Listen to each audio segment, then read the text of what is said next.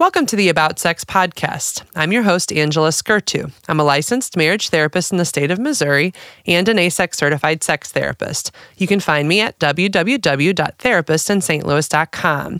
Now, today I'm interviewing Lynette, who's going to remain anonymous, so she's not really a Lynette, guys. How are you doing today, Lynette? I'm doing amazing. It's, it's quite cold, but other than that, I'm good. It is freezing. I know. So freezing. I was walking from the parking lot to here and my hands were just frozen. yes. So, why I'm interviewing Lynette is that you're a marriage and family therapist. And um, what Lynette has said about herself is that you are smart, likable, and approachable individual. You say it like you mean it, and I mean what I say. Absolutely. Absolutely. So anyhow, you is it okay that I mentioned, you know, you're you're you're a sex therapist in training or a marriage therapist in training? Absolutely, yeah. All right. Well, why don't you tell us a little bit? I'm not going to speak for you. Tell us about you. Well, I just graduated. Just got. I'm. I'm a fresh neophyte marriage and family therapist. Um, waiting on my temporary license because I currently reside in the state of Illinois, so I can get my temporary license. And so waiting on that. But in the meantime, I. Uh, am officially graduated from Capella University, uh, December 31st, 2018. And Congratulations. Thank you. I, I am CACREP accredited, which is a big deal now. What's a- that? What is K cup? Because some people don't know what that is. Oh, you don't know? Oh, I was going to put her on the spot. Is it something, some organization that's important to It's everybody? actu- it- it- it's actually a step above of if I would have went to another university Mm-hmm. um, and received the same degree. Uh, their uh, academic studies um, are on a higher level than what Mm-hmm. another university would offer. so basically saying we're not just any university. We're like the legit university you need to go to. Got it. that's for people who didn't know. so what are you doing now that you graduated? Well, currently I am seeking employment and actually it is it's a lot more difficult than I thought it was going to be because there's lots of jobs out there but everybody wants you to have 3 to 5 years experience. Well, I'm an intern, I'm right out of school and I had a great uh, a great teacher by the name of Angela Skurtu. I wasn't sure if you were willing to share that or not. So I was like, let her decide. yeah, Yes, and- she was my intern. yes, absolutely. And so, um, you know, I just think that the right person is just need to needs to see my resume, and you know, time will tell. It hasn't been that long. It's what It's only February. February. or I guess it's March, it's but March. it's early Four- March. Yeah, it's it's four days into March, and so. Um, so January, February. So I, I think by the spring something will Mm-hmm. something will pop off. I know it will or before. What got you into the field? Why why were you interested in becoming a marriage and family therapist? Well, I am a military spouse, and my husband uh, was in uh, the Iraq War. And um, he was at the beginning of the war, and he came, he left, and he came back a different person. And during that ear the early days of the Iraq War, um, soldiers were not allowed to say that they weren't feeling some kind of way. In other words, they could not admit that they had they were seeing things or they PTSD. were, or they had yeah post traumatic stress disorder. And the reason why I'm not saying is is because we couldn't say it. So I'm kind of In what ways were you not allowed to say it? Like, well, um, how did that happen? the military uh, frowns used to frown upon if you shared that you had a mental health issue, and they would Oh. hold it against you and possibly uh, uh, negative action taken against you. like you could lose your job or yeah, something? you could basically be discharged from the military. But when um, the suicide rate began to climb uh, in the mid 2000s and up until now, which the suicide rate is still very high Mm-hmm. from this uh, particular uh, invisible disease. This is what they call it. It's an invisible disease because everybody looks fine, but they're really not. They're really not. And so They're living their lives, but in, in their heads, they're struggling all the time. Absolutely, absolutely. And so, um, I when we finally could acknowledge this, it was it was 2003 when he went at the beginning of the war. So he was not diagnosed until 2012. Oh. Yeah. Oh wow. That's Yes. a long that's almost 10 years. Yeah, it was 10 years and I did not he he act differently. His his reactions were different. He was angry. He had night terrors. Um, And that wasn't the guy you married. No, I the the person that left and the person that came back was two totally different people. And currently, you know, he's being everything is being managed well on meds, but uh, there are sometimes still some days aren't good days. But for the most part, this is the very reason why I, I wanted to get into therapy because military, active duty, and veterans and their families, active and uh, veteran families, there's so much lacking when it comes to understanding the reintegration of of the family and the soldier and then the transition out of the military and it's really hard and there's a lot of things that are under, underlying that never really get fixed they just kind of they you just kind of sweep them under the rug and go What kinds on. of underlying things might not get fixed. Like um when it comes to the children, you would not believe how much this affects kids and a lot of times kids internalize their feelings a lot and they don't share or some kids act out. Little ones are old, older ones you know the tweens the uh, adolescents. And so uh, negative behaviors failing in school talking back running away just being defiant wh- where when it comes with the spouse the spouse also internalizes a lot of these feelings where uh, she might deal with secondary PTSD and depression and not know it, Yeah. putting herself last, not doing any self care for herself, and always putting the children and, of course, her her uh, ill husband first. And so, what what what this led me to believe, I'm kind of talking, kind of sort of about myself. I felt like if I understood what was really happening from a systemic point of view, then I thought I I felt like that I could reach out and help others as well. And also, as much as I wanted to help the uh, military families, active and veterans, and um, and the individual uh, uh, military members, um, focusing on the African American community because um, there's always kind of been a kind of distant type of uh, sh- shunning of of even seeking out therapy or even even really talking about it because it's always has been a negative connotation.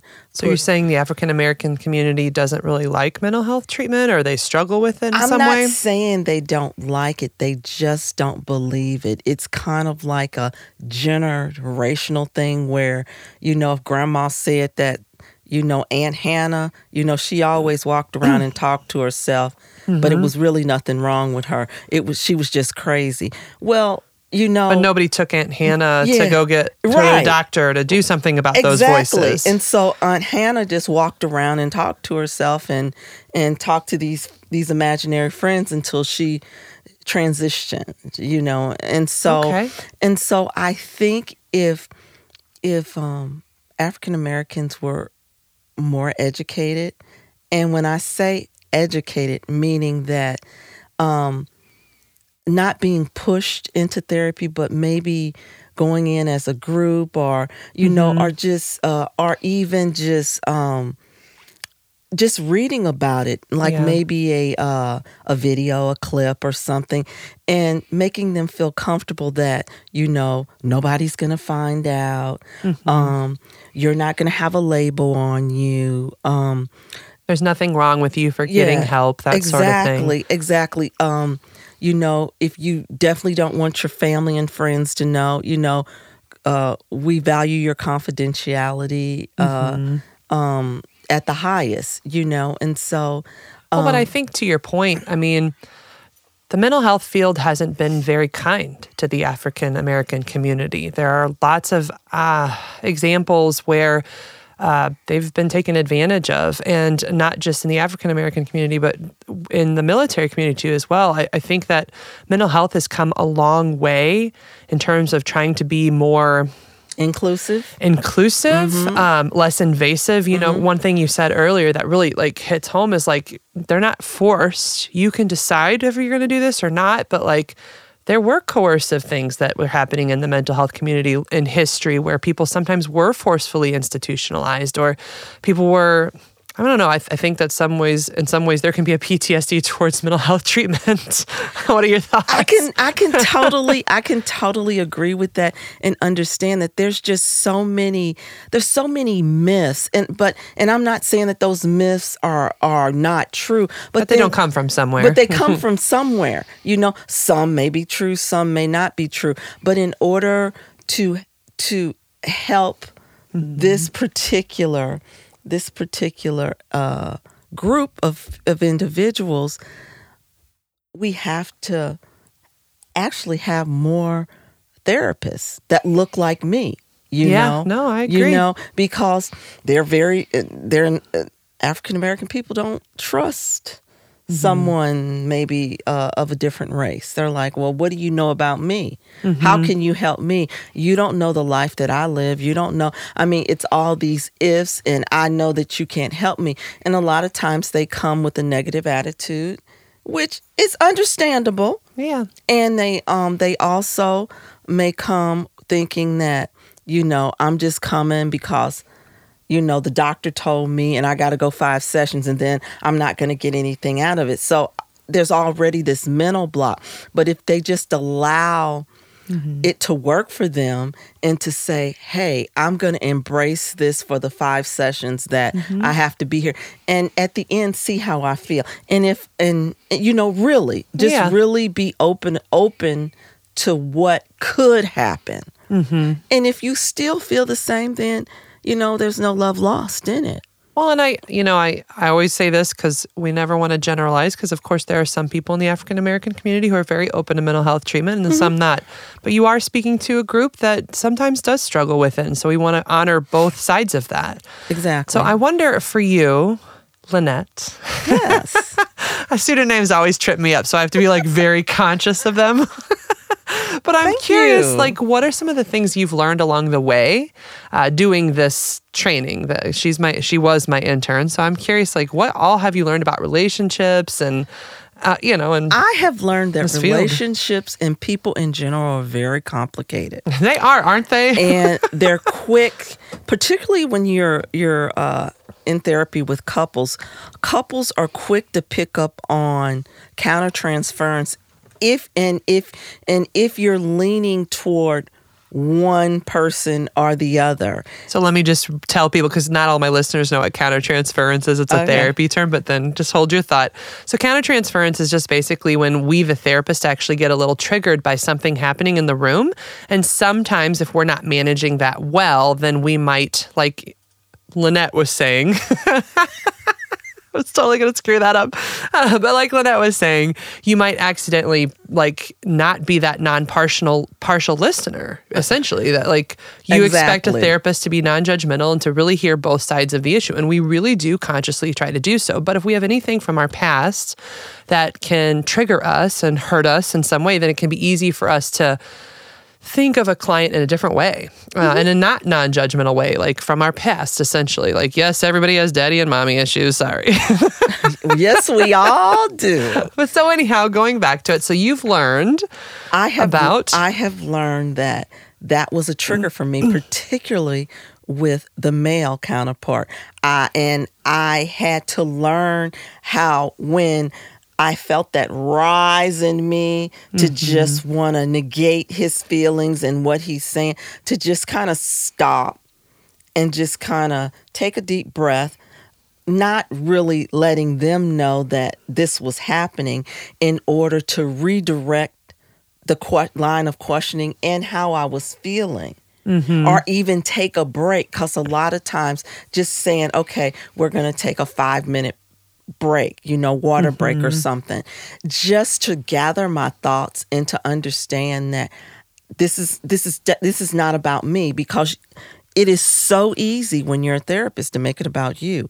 It is. And and, and it's not. It never is. But I mean, to be fair, it we all come with issues. Every Mm-hmm. person, every therapist. So a therapist is going in there, but therapists, so you guys know, we have our own problems that we're going through all the we time. do. We're people, which is why it's fun to actually interview somebody who's kind of fresh in this, right?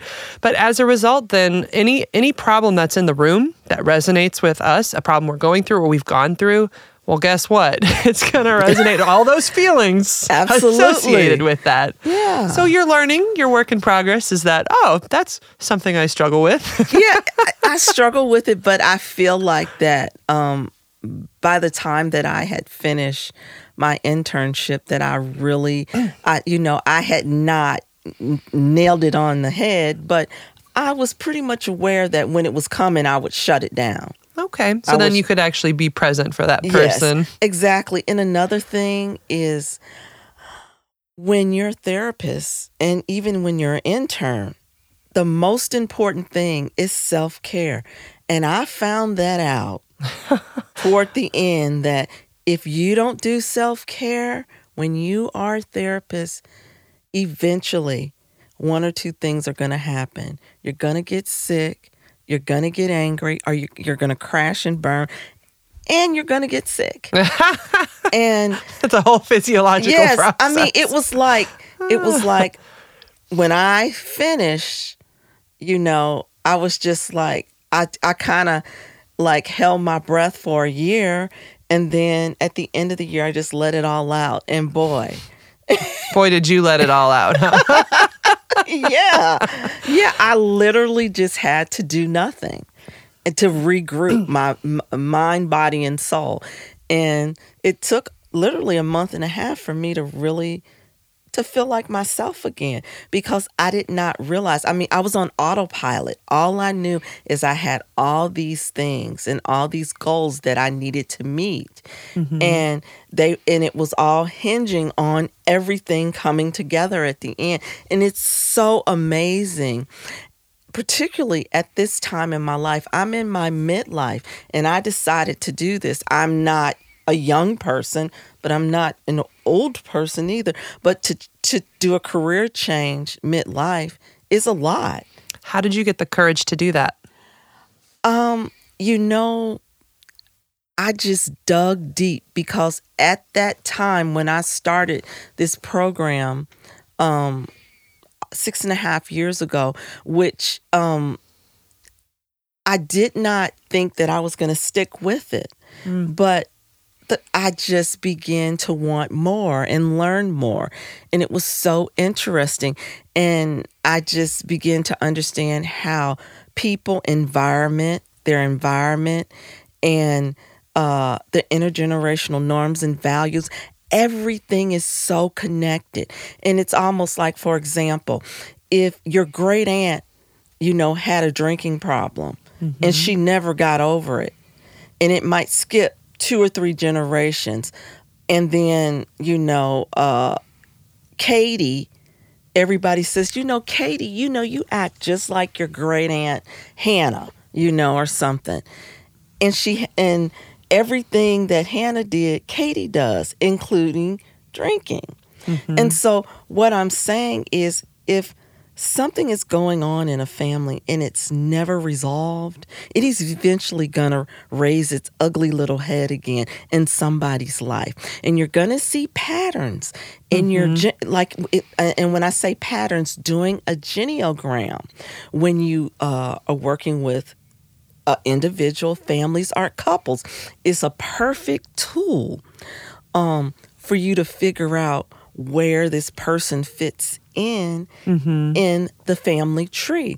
And so, um, what this does is it gives you kind of a blueprint on what is going on, a quick blueprint, and you can take you know from those those uh, lines of the family tree and just kind of pluck and and Yeah. question and and basically see this is where this came from. Yeah. Oh, oh, you, it's not just you drinking out of nowhere problematically, but perhaps it's been happening for quite a few generations. Yeah, and so and it's so amazing how we are just all connected in these little minute ways. It's just something like very small that you're like, "Oh my god."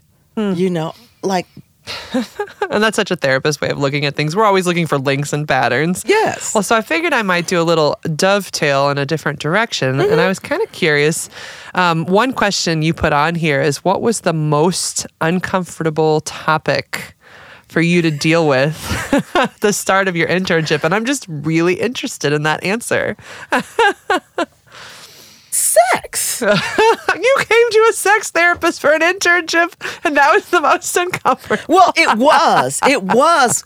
And I'm going to say this because I thought that I was comfortable with it until I was um, sitting in um, in a session and and my supervisor here Angela just talked very openly about, you know, different things and what have you. And I was finding myself extremely embarrassed. And I was just like, why am I embarrassed? I wonder if that was one of the sessions where I talked to somebody very graphically about how they masturbate.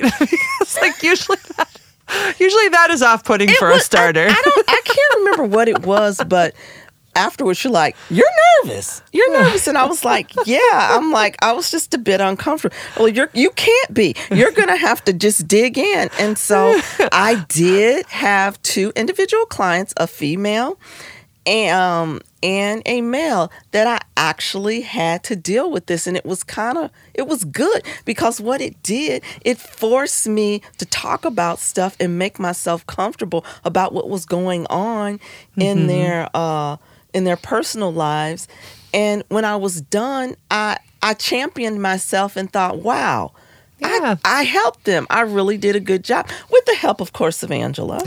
But I mean, I think that's really a cool point you bring up because I, I think, you know, plenty of people have that thought like, I'm perfectly comfortable with my sex life, right? But it's a different, it's definitely a different story when you're sitting in a room and you have to ask. I mean, they're very, they're very specific questions. There, there's a lot you have to delve into. And I mean, I think about the other side of that too. What must it be like for the poor client who's sitting on the couch and I'm asking like very specific, detailed things, and they're like, I just met you, lady. yeah, it's almost kind of mortifying, probably for them, and mm. eh, but not uh, at, at the beginning. It was a little bit mm-hmm. mortifying for me, but after a while, you know, it's your job. You Yeah. know, this is what you need to do. You you decided. You called and said you needed some guidance, and I'm here for you for as long as you need to.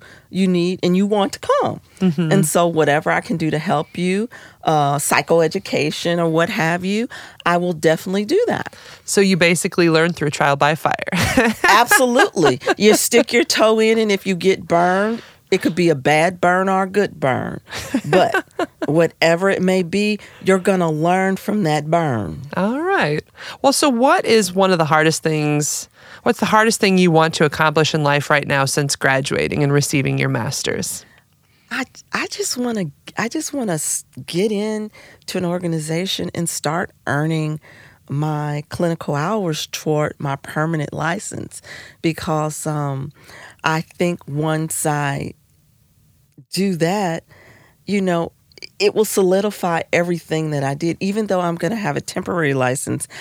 You know, just to know that, you know, I've got this, I've mm-hmm. earned this, and no one can take it away. And I can, I can, I can move around in the world and create different avenues of for me and people you know mm-hmm. and so i want to help i want to i want to help so many people and i think just by having that license that just opens the door for me to make a name for myself you know and to really say hey you know I did this at this point in my life. You can too. It takes sacrifice, it takes perseverance, and uh, you have to remain focused. Well, it does take a lot of work. I mean, it is a lot of work. I don't envy you where you're at because I remember being in that space. And actually, what I tell anybody so, anybody who's listening and like, oh, would I ever want to be a counselor? Because sometimes people are listening to learn about that. Mm-hmm. And the truth is, the beginning is like being in the trenches, going back to some of our military theme here, but Yes. it really is. There's a lot of hard work and there's a lot of learning and growing. And I, I saw you do wonderful work in that. But there's Thank even you. more after this, actually, when you go for that licensure. It's this two year period where essentially um, my uh, supervisees or interns have to find this job in an agency, but they're not licensed. And it's actually kind of a hard time because you're not quite licensed, but you're not quite unlicensed either. And it's just like they don't know where to put you. yeah, and and people, you know, just uh, you know, are just a little nervous. Yeah. they're a little nervous. And I might add for the listeners that I did my degree all online, Mm-hmm. and I I would like to share that I graduated with a three point nine nine nine.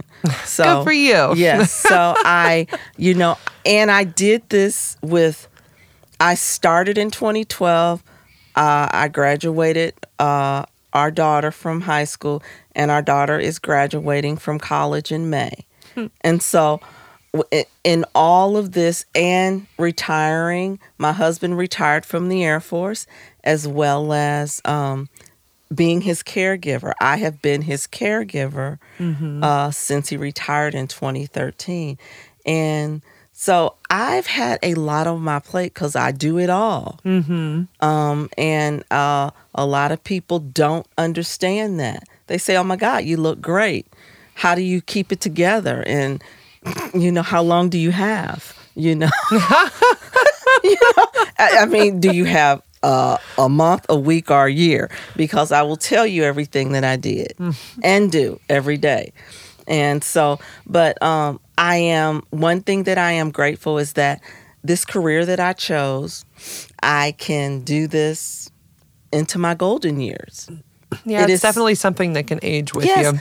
And actually, I can, once I get my license, I can even do online therapy because they got, it's called teletherapy. Yep. You know, and, but of course, you have to be licensed to do this. Mm-hmm. You know, and so I'm just so excited at all the avenues and where I can, you know, I could live in in Cancun, you know, and sit at my computer and do therapy with someone. I That can- should be the end goal Cancun therapy. yeah. All right, Lynette. Well, thank you again for joining us on the show. Well, thank you for having me. Love to come back and do this again with you. and maybe next time, the next time I won't be anonymous. Well, is there anything I always offer this? I don't know if you have anything you want to plug, but is there anything you did want to plug? You're anonymous, so it doesn't have to link to you, but whether it's a resource for military or or if it's just something that you think people should know about life. I leave it really open and broad. I just I, I will leave it at this at this. You you never know what life or, or what what life is going to give you or what's around the corner or what's straight ahead.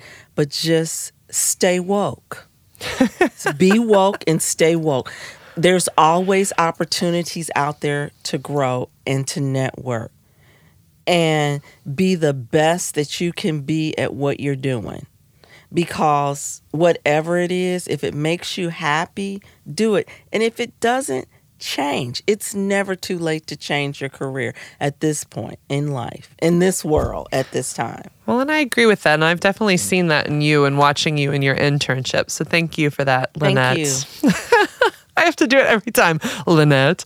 All right. So you've been listening to www.aboutsexpodcast.com. If you want to find me, visit www.therapistsinstlouis.com. You can also check out my books, Helping Couples Overcome Infidelity or Premarital Counseling at Amazon. And then feel free to email your questions to aboutsexpodcast at gmail.com and we may just answer them online. I'm your host, Angela Skurtu. Stay kinky, St. Louis.